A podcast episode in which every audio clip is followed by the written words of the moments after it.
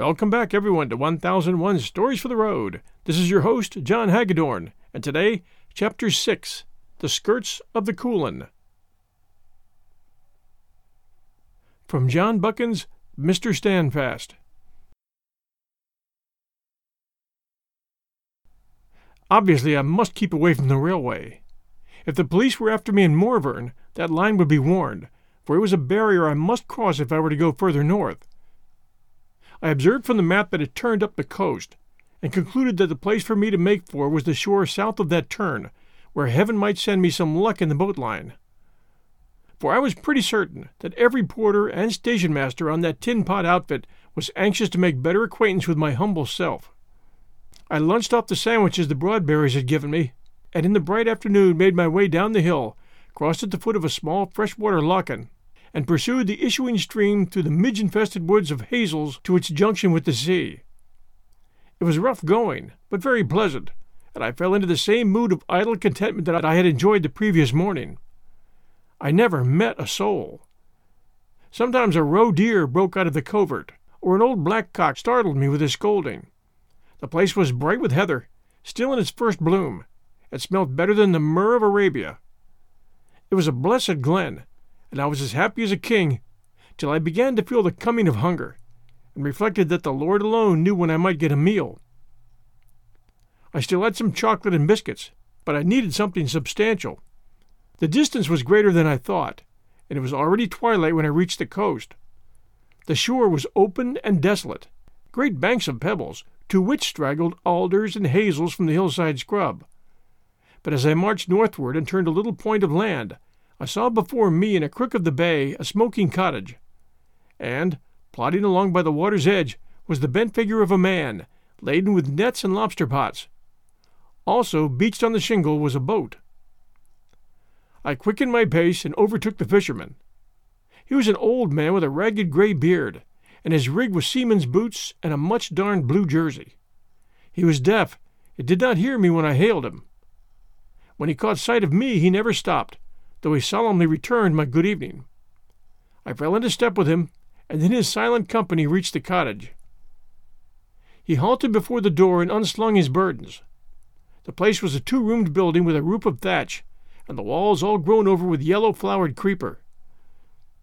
When he had straightened his back, he looked seaward and at the sky as if to prospect the weather. Then he turned on me his gentle, absorbed eyes. It will have been a fine day, sir, was you seeking the road to anywhere? I was seeking a night's lodging, I said. I've had a long tramp on the hills, and I'd be glad of a chance to not go in further. I have no accommodation for a gentleman, he said gravely. I can sleep on the floor, if you can give me a blanket and a bite of supper. Indeed you will not, and he smiled slowly. But I will ask the wife. Mary, come here an old woman appeared in answer to his call, a woman whose face was so old that she seemed like his mother. In Highland places, one sex ages quicker than the other. This gentleman would like to bide the night. I was telling him that we had a poor small house, but he says he will not be minding of it. She looked at me with the timid politeness that you find only in outland places. We can do our best indeed, sir. The gentleman can have Colin's bed in the loft, but he will have to be doing with plain food. Supper is ready if you'll come in now. I had a scrub with a piece of yellow soap at an adjacent pool in the burn, and then entered a kitchen blue with peat reek. We had a meal of boiled fish, oatcakes, and skim milk cheese, with cups of strong tea to wash it down. The old folk had the manners of princes. They pressed food on me and asked me no questions, till for very decency's sake I had to put up a story and give some account of myself. I found they had a son in the Argylls and a young boy in the Navy, but they seemed disinclined to talk of them or of the war. By a mere accident I hit on the old man's absorbing interest. He was passionate about the land. He had taken part in long forgotten agitations and had suffered eviction in some ancient landlord's quarrel farther north. Presently he was pouring out to me all the woes of the crofter, woes that seemed so antediluvian and forgotten that I listened as one would listen to an old song. You who will come from a new country will not have heard of these things, he kept telling me, but by that peat fire I made up for my defective education. He told me of evictions in the year, one somewhere in Sutherland, and of harsh doings in the Outer Isles. It was far more than a political grievance. It was the lament of the conservative for banished days and manners. Over in Skye was the fine land for black cattle, and every man who's had his bit heard on the hillside. And every man had his bit of herd on the hillside. But the laird said it was better for sheep. And then they said it was not good for sheep. So they put it under deer. And now there's no black cattle anywhere in Skye. I tell you, it was like sad music on the bagpipes hearing that old fellow. The war and all the things modern meant nothing to him. He lived among the tragedies of his youth and his prime. I'm a Tory myself and a bit of a land reformer, so we agreed well enough. So well that I got what I wanted without asking for it. I told him I was going to Skye, and he offered to take me over in his boat in the morning. It'll be no trouble. Indeed, no. I'll be going that way myself to the fishing. I told him that after the war, every acre of British soil would have to be used for the men that had earned the right to it. But that did not comfort him. He was not thinking about the land itself, but about the men who had been driven from it fifty years before. His desire was not for reform, but for restitution, and that was past the power of any government. I went to bed in the loft in a sad, reflective mood, considering how in speeding our newfangled plough we must break down a multitude of molehills and how desirable and irreplaceable was the life of the moles. In brisk, shining weather, with a wind from the southeast, we put off the next morning. In front was a brown line of low hills, and behind them, a little to the north, that black toothcomb of mountain range which I had seen the day before from the Arisaig Ridge. That is the Coolin, said the fisherman.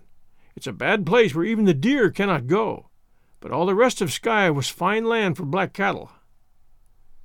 As we neared the coast, he pointed out many places. Look over there, sir, that glen. I've seen six cot houses smoking there, and now there's not any left. There were three men of my own name had crofts on the Machars beyond the point, and if you go there, you'll only find the marks of their bit gardens. You will know the place by the green trees when he put me ashore in a sandy bay between green ridges of bracken. He was still harping upon the past. I got him to take a pound for the boat, and not for the night's hospitality, for he would have beaten me with an oar if I'd have suggested that. The last I saw of him, as I turned round the top of the hill, he had still his sail down and was gazing at the lands which had once been full of human dwellings and now were desolate. I kept for a while along the ridge, with the sound of Sleat on my right, and beyond it the high hills of Knoydart and Kintail. I was watching for the Tobermory, but saw no sign of her. A steamer put out from Mallaig, and there were several drifters crawling up the channel, and once I saw the white ensign and a destroyer bustled northward, leaving a cloud of black smoke in her wake. Then, after consulting the map, I struck across country, still keeping to higher ground, but, except at odd minutes, being out of sight of the sea. I concluded that my business was to get to the latitude of Ranna without wasting time, so as soon as I changed my course I had the Coolin for company. Mountains have always been a craze of mine, and the blackness and mystery of those grim peaks went to my head. I forgot all about Fosse Manor and the Cotswolds. I forgot, too, what had been my chief feeling since I left Glasgow a sense of the absurdity of my mission. It had all seemed too far fetched and whimsical. I was running apparently no great personal risk, and I had always the unpleasing fear that Blenkiron might have been too clever and that the whole thing might be a mare's nest. But that dark mountain mass changed my outlook. I began to have a queer instinct that that was the place, that something might be concealed there, something pretty damnable. I remember I sat on top for half an hour raking the hills with my glasses. I made out ugly precipices and glens which lost themselves in primeval blackness. When the sun caught them, for it was a gleamy day, it brought out no colors, only degrees of shade.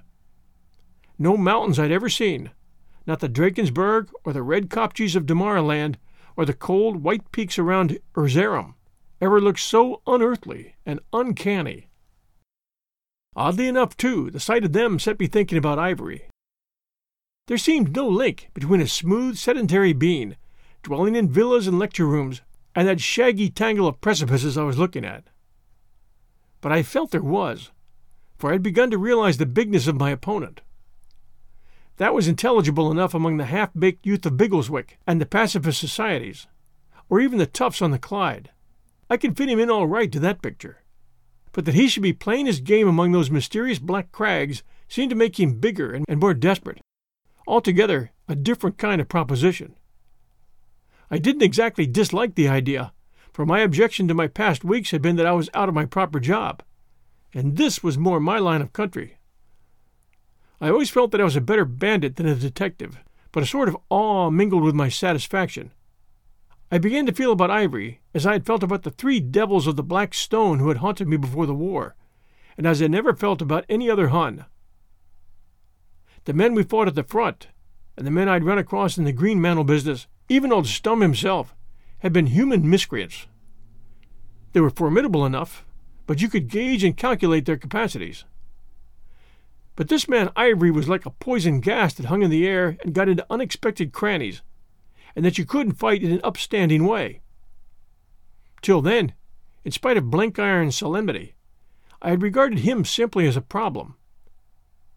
But now he seemed an intimate and omnipresent enemy, intangible, too, as the horror of a haunted house. Up on that sunny hillside, with the sea winds round me and the whaups calling, I got a chill in my spine when I thought of him. I'm ashamed to confess it, but I was also horribly hungry. There was something about the war that made me ravenous, and the less chance of food, the worse I felt. If I had been in London with twenty restaurants open to me, I should as likely have not gone off my feed. That was the cussedness of my stomach. I had still a little chocolate left, and I ate the fisherman's buttered scones for luncheon. But long before the evening, my thoughts were dwelling on my empty interior. We'll return to our story right after these sponsor messages. And now, back to our story. I put up that night at a shepherd's cottage miles from anywhere. The man was called McMorrin, and he had come from Galloway when sheep were booming. He was a very good imitation of a savage, a little fellow with red hair and red eyes, who might have been a Pict.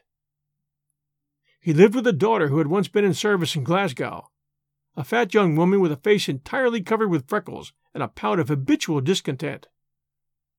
No wonder, for that cottage was a pretty mean place. It was so thick with peat reek that throat and eyes were always smarting. It was badly built, it must have leaked like a sieve in a storm.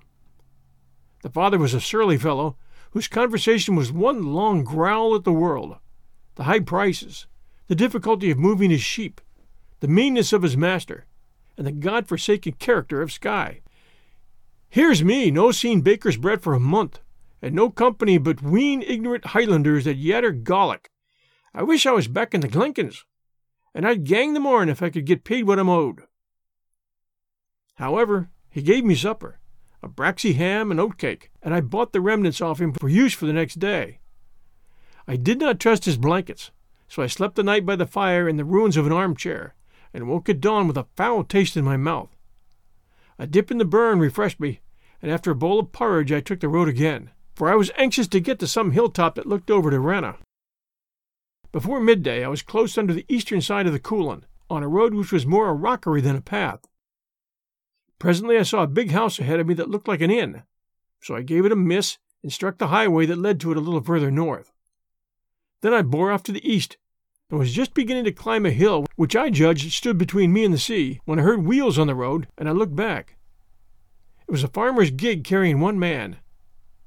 I was about half a mile off, and something in the cut of his jib seemed familiar.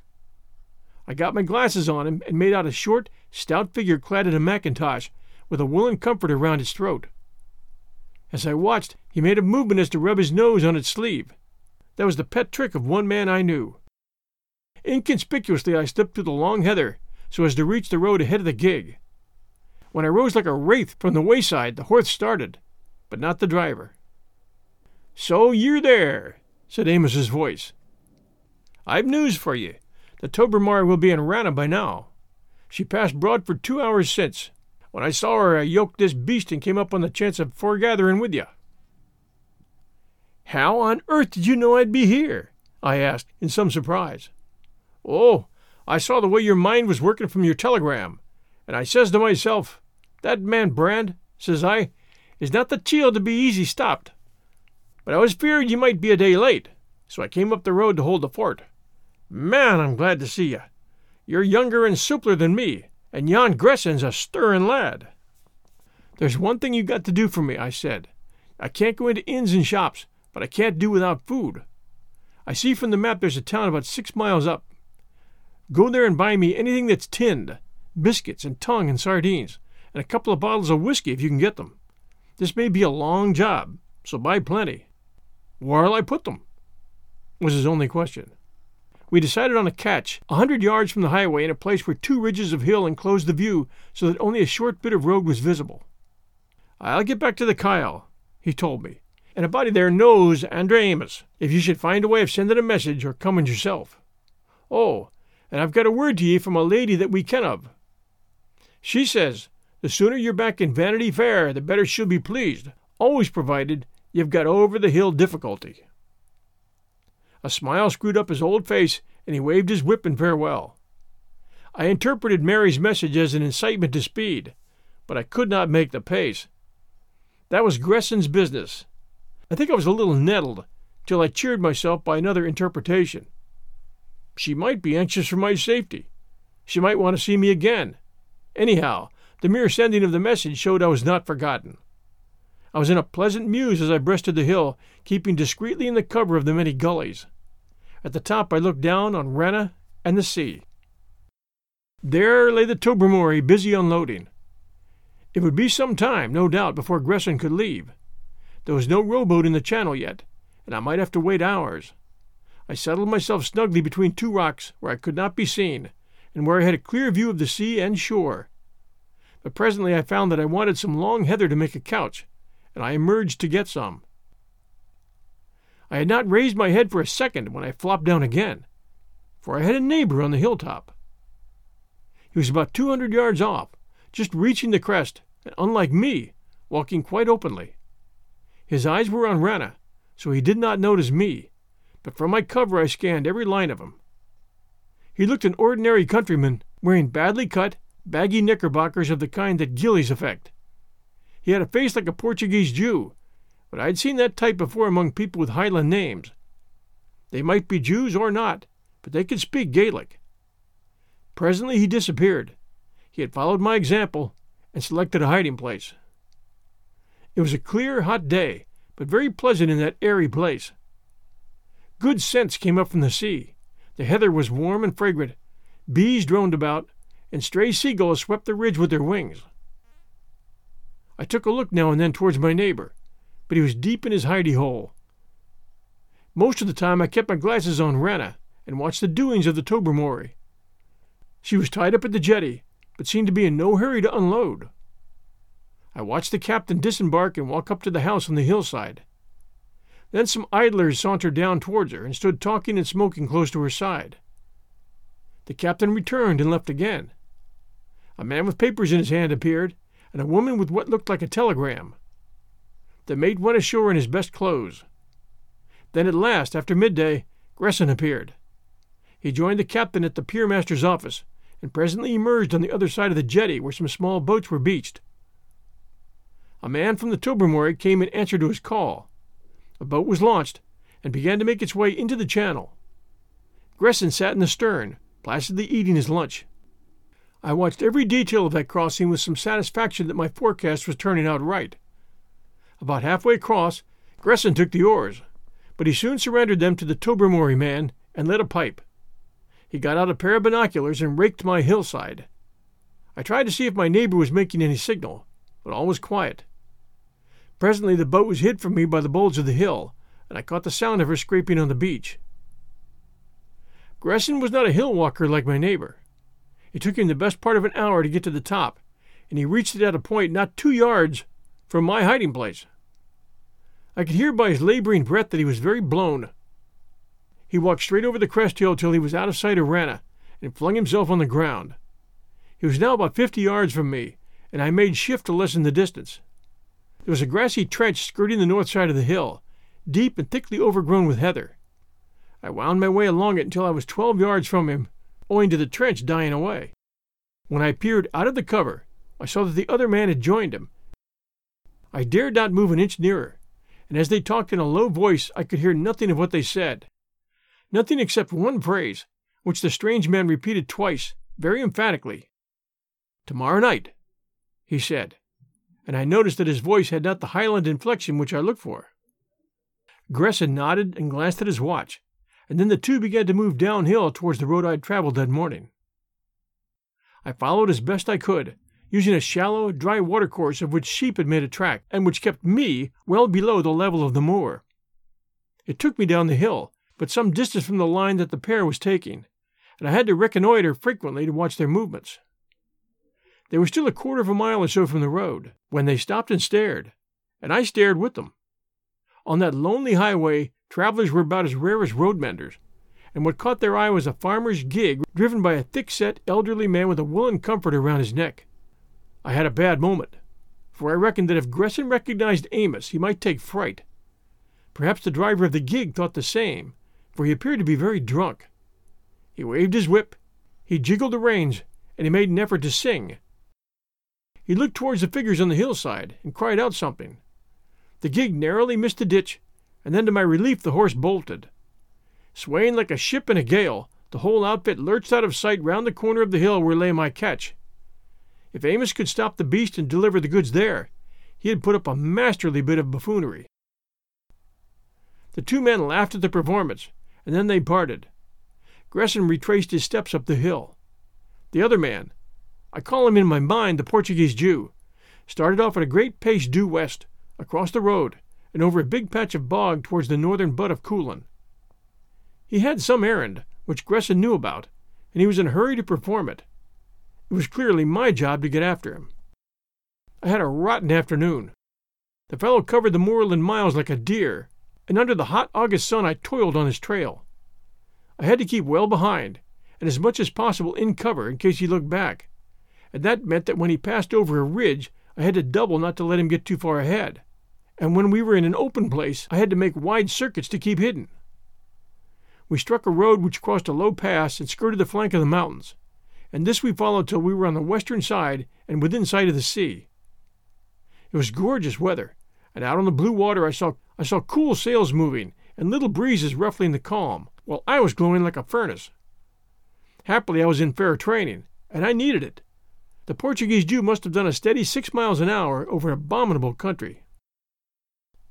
About five o'clock we came to a point where I dared not follow. The road ran flat by the edge of the sea, so that several miles of it were visible.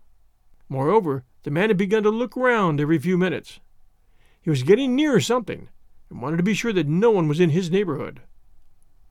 I left the road accordingly and took to the hillside, which to my undoing was one long cascade of screes and tumbled rocks. I saw him drop over a rise which seemed to mark the rim of a little bay into which into which descended one of the big corries of the mountains. It must have been a good half hour later before I, at my greater altitude and the far worse going, reached the same rim. I looked into the glen, and the man I was following had disappeared. He could not have crossed it, for the place was wider than I had thought. A ring of black precipices came down to within a half mile of the shore, and between them was a big stream, long, shallow pools at the sea end, and a chain of waterfalls above. He had gone to earth like a badger somewhere, and I dared not move in case he might be watching me from behind a boulder. But even as I hesitated, he appeared again, fording the stream, his face set on the road we had come. Whatever his errand was, he had finished it, and was posting back to his master. For a moment I thought I should follow him, but another instinct prevailed. He had not come to this wild place for the scenery. Somewhere down in that glen there was something or somebody that held the key of the mystery. It was my business to stay there until I had unlocked it. Besides, in two hours it would be dark, and I'd had enough walking for one day. I made my way to the stream side and had a long drink. The corrie behind me was lit up with the westering sun, and the bald cliffs were flushed with pink and gold. On each side of the stream was turf like a lawn, perhaps a hundred yards wide, and then a tangle of long heather and boulders right up to the edge of the great rocks. I had never seen a more delectable evening, but I couldn't enjoy its peace because of my anxiety about the Portuguese Jew. He had not been there more than half an hour, just about long enough for a man to travel to the first ridge across the burn and back. Yet he'd found time to do his business. He might have left a letter in some prearranged place, in which case I would stay there till the man it was meant for turned up. Or he might have met someone, though I didn't think that possible. As I scanned the acres of rough moor and then looked at the sea lapping delicately on the gray sand, I had the feeling that a knotty problem was before me. It was too dark to try to track his steps. That must be left for the morning, and I prayed that there would be no rain in the night. I ate for supper most of the braxy ham and oatcake I had brought from McMorrin's cottage. It took some self denial, for I was ferociously hungry, to save a little for breakfast the next morning. Then I pulled heather and bracken and made myself a bed in the shelter of a rock which stood on a knoll above the stream. My bedchamber was well hidden, but at the same time, if anything should appear in the early dawn, it gave me a prospect. With my waterproof, I was perfectly warm, and after smoking two pipes, I fell asleep. My night's rest was broken. First it was a fox which came and barked at my ear and woke me to a pitch black night, with scarcely a star showing. The next time it was nothing but a wandering hill wind. But as I sat up and listened, I thought I saw a spark of light near the edge of the sea. It was only for a second, but that disquieted me. I got out and climbed on the top of the rock, but all was still save for the gentle lap of the tide and the croak of some night bird among the crags. The third time I was suddenly quite awake, and without any reason, for I had not been dreaming. Now I've slept hundreds of times alone beside my horse on the veld, and I never knew any cause for such awakenings but the one, and that was the presence nearby of some human being. A man who is accustomed to solitude gets this extra sense which announces like an alarm clock the approach of one of his own kind. But I could hear nothing. There was a scraping and rustling on the moor, but that was only the wind and the little wild things of the hills. A fox, perhaps, or a blue hare. I convinced my reason, but not my senses, and for long I lay awake with my ears at full cock and every nerve tense. Then I fell asleep and woke to the first flush of dawn. The sun was behind the Coolin and the hills were black as ink, but far out in the western seas was a broad band of gold. I got up and went down to the shore. The mouth of the stream was shallow, but as I moved south I came to a place where two small capes enclosed an inlet. It must have been a fault in the volcanic rock, for its depth was portentous. I stripped and dived far into the cold abysses, but I did not reach the bottom. I came to the surface rather breathless, and struck out to sea, where I floated on my back and looked at the great rampart of crag. I saw that the place where I had spent the night was only a little oasis of green at the base of one of the grimmest corries the imagination could picture. It was as desert as Damaraland, I noticed, too, how sharply the cliffs rose from the level. There were chimneys and gullies by which a man might have made his way to the summit, but no one of them could have been scaled except by an experienced mountaineer. I was feeling better now, with all the frowsiness washed out of me, and I dried myself by racing up and down the heather. Then I noticed something. There were marks of human feet at the top of the deep water inlet, and not mine, for they were on the other side. A short sea turf was bruised and trampled in several places, and there were broken stems of bracken. I thought that some fisherman had probably landed there to stretch his legs. But that set me thinking of the Portuguese Jew. After breakfasting on my last morsels of food, a knuckle of braxy and a bit of oatcake, I set about tracking him from the place where he had first entered the glen. To get my bearings, I went back over the road I'd come myself, and after a good deal of trouble I found his spoor. It was pretty clear as far as the stream, for he had been walking, or rather running, over ground with many patches of gravel on it. After that it was difficult, and I lost it entirely in the rough heather below the crags. All that I could make out for certain was that he had crossed the stream, and that his business, whatever it was, had been with the few acres of tumbled wilderness below the precipices. I spent a busy morning there, but found nothing except the skeleton of a sheep picked clean by the ravens. Was a thankless job, and I got very cross over it. I had an ugly feeling that I was on a false scent and wasting my time. I wished to heaven I had old Peter with me. He could follow spoor like a bushman, and would have riddled the Portuguese Jew's track out of any jungle on earth. That was a game I'd never learned, for in the old days I'd always left it to my natives. I chucked the attempt and lay disconsolately on a warm patch of grass and smoked and thought about Peter. But my chief reflections were that I had breakfasted at five, and that it was now eleven, that I was intolerably hungry, and there was nothing here to feed a grasshopper, and that I should starve unless I got supplies. It was a long road to my catch, but there were no two ways of it.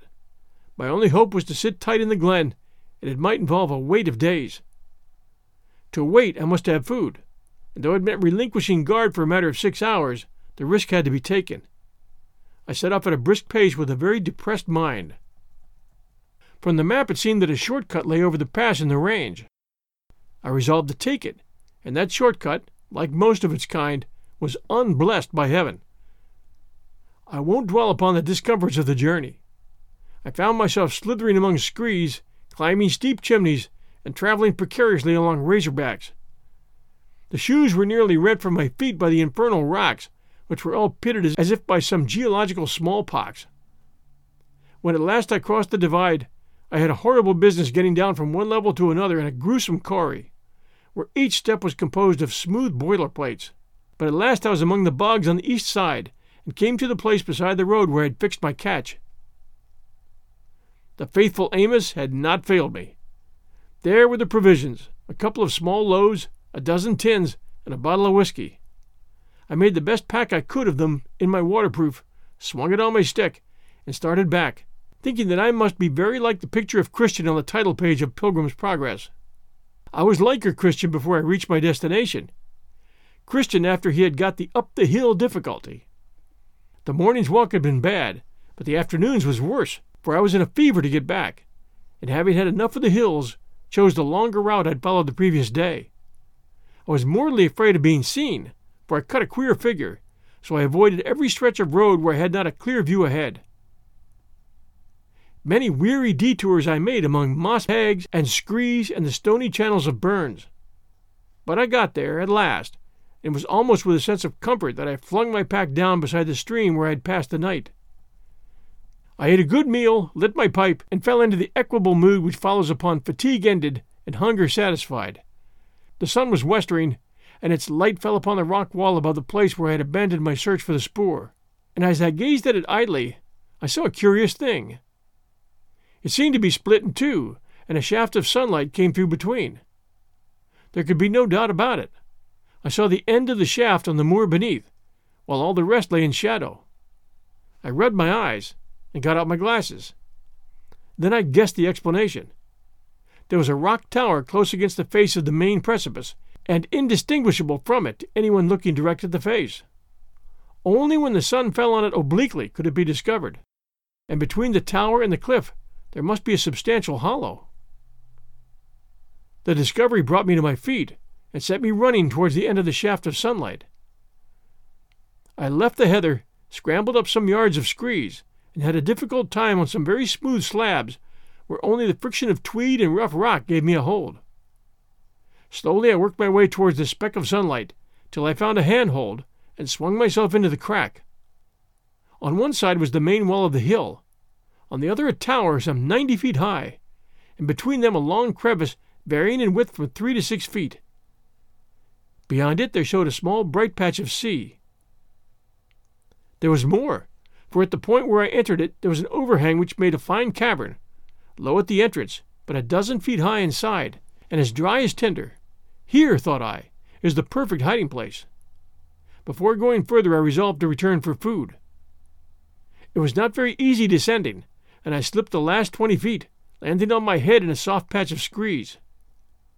At the burnside, I filled my flask from the whiskey bottle and put half a loaf, a tin of sardines, a tin of tongue, and a packet of chocolate in my waterproof pockets. Laden as I was, it took me some time to get up again, but I managed it and stored my belongings in the corner of the cave. Then I set out to explore the rest of the crack. It slanted down and then rose again to a small platform. After that, it dropped in easy steps to the moor beyond the tower. If the Portuguese Jew had come here, that was the way by which he had reached it, for he would not have had time to make my ascent. I went very cautiously, for I felt I was on the eve of a big discovery. The platform was partly hidden from my end by a bend in the crack, and it was more or less screened by an outlying bastion of the tower from the other side. Its surface was covered with fine powdery dust, as were the steps beyond it. In some excitement, I knelt down and examined it. Beyond doubt, there was spoor here. I knew the Portuguese Jew's footmarks by this time, and I made them out clearly, especially in one corner. But there were other footsteps, quite different. The one showed the tackets of rough country boots, and others were from unnailed soles. Again I longed for Peter to make certain, though I was pretty sure of my conclusions. The man I had followed had come here, and he had not stayed long. Someone else had been here, probably later, for the unnailed shoes overlaid the tackets. The first man might have left a message for the second. Perhaps the second was that human presence of which I had been dimly conscious in the night time. I carefully removed all traces of my own footmarks and went back to my cave. My head was humming with my discovery. I remembered Gresson's word to his friend, tomorrow night. As I read it, the Portuguese Jew had taken a message from Gresson to someone, and that someone had come from somewhere and picked it up. The message contained an assignation for this very night. I had found a point of observation, for no one was likely to come near my cave, which was reached from the moor by such a toilsome climb. There I should bivouac and see what the darkness brought forth. I remember reflecting on the amazing luck which had so far attended me. As I looked from my refuge at the blue haze of twilight creeping over the waters, I felt my pulses quicken with a wild anticipation. Then I heard a sound below me and craned my neck round the edge of the tower. A man was climbing up the rock by the way I had come. Join us next week, Sunday night at 8 p.m. Eastern Time, for Chapter 7 of Mr. Standfast by John Buchan. This is your host, John Hagedorn. Everyone, stay safe, and we'll be back soon.